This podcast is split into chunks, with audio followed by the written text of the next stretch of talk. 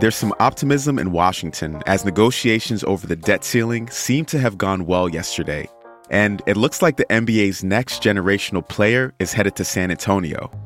That's some of what we'll get to on the 7 from the Washington Post. I'm Jeff Pierre. It's Wednesday, May 17th. Let's get you caught up with today's seven stories. First up, talks to prevent a debt ceiling crisis might finally be moving forward. President Biden and Republican negotiators seemingly made progress during talks at the White House yesterday. After the meeting, Biden spoke about the common ground between both sides. There was an overwhelming consensus, I think, in today's meeting, the congressional leaders, that defaulting on the debt is simply not an option. Our economy would fall into recession. It would devastate retirement accounts, increase borrowing costs, and according to Moody's, nearly 8 million Americans would lose their jobs and their international reputation would be damaged in the extreme if we were to let that happen. Congress must raise or suspend the limit on the amount of money the U.S. can borrow to pay its bills. If that doesn't happen by June 1st, it could unleash chaos.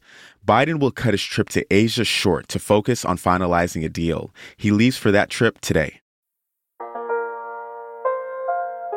Number two, North Carolina banned most abortions after 12 weeks of pregnancy.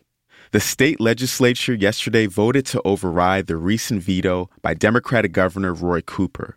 The announcement led to shouts from protesters screaming, Shame, shame, on the House floor.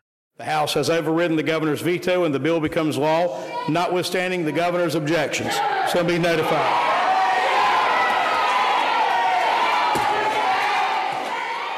The ban will go into effect on July 1st. It significantly narrows the window for legal abortions in the state, but stops short of more restrictive measures that we've seen across the South and Midwest.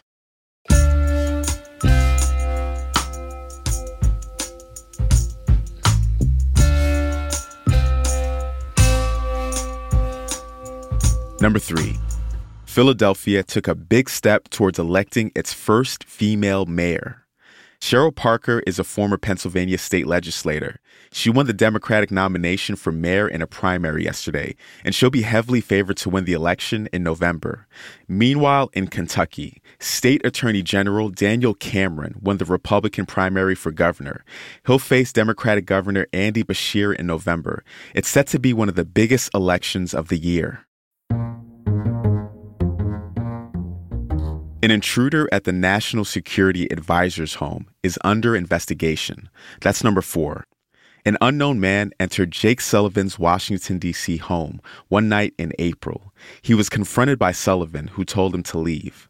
Sullivan wasn't injured, but the incident has sparked alarm among officials. Sullivan is a top aide to President Biden and has round the clock Secret Service protection. The Secret Service is investigating how the intruder managed to get into Sullivan's home undetected.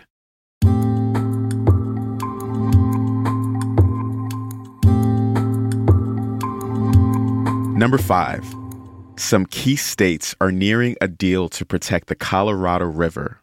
The agreement would see California, Arizona, and Nevada voluntarily conserve a major portion of their river water in exchange for over a billion dollars in federal funds. A deal is needed to help keep the crucial river from drying up. It supplies water and hydropower for tens of millions of people, but there's not enough to go around after decades of drought. Number six. The second pick will be made by. The San Antonio Spurs won the NBA draft lottery last night. And that means that the number one pick in the 2023 NBA draft goes to the San Antonio Spurs. That means that the team will have the number one pick in the NBA draft on June 22nd. The Spurs will almost certainly select Victor Wembanyama. He's a 7 foot 4, 19 year old French phenom and the most impressive teenage prospect since LeBron James. In other NBA news, the Denver Nuggets defeated the Los Angeles Lakers 132 to 126 in game 1 of the Western Conference Finals last night. Game 2 is tomorrow in Denver. Tonight is game one of the Eastern Conference Finals in Boston, with the Celtics facing the Miami Heat.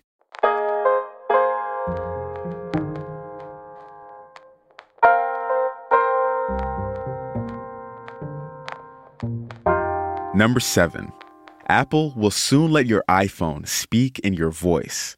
First, you'll have to provide 15 minutes of spoken samples.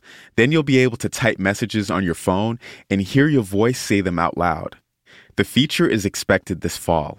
It could help people who can no longer speak with the clarity or confidence they once did to interact with others more easily. It's one of the many accessibility tools debuting this year. You are all caught up with the news for today. Don't forget, you can ask your Amazon smart speaker to play this show. Just call the speaker's name and say, Play the 7. I'm Jeff Pierre, and I'll meet you back here tomorrow.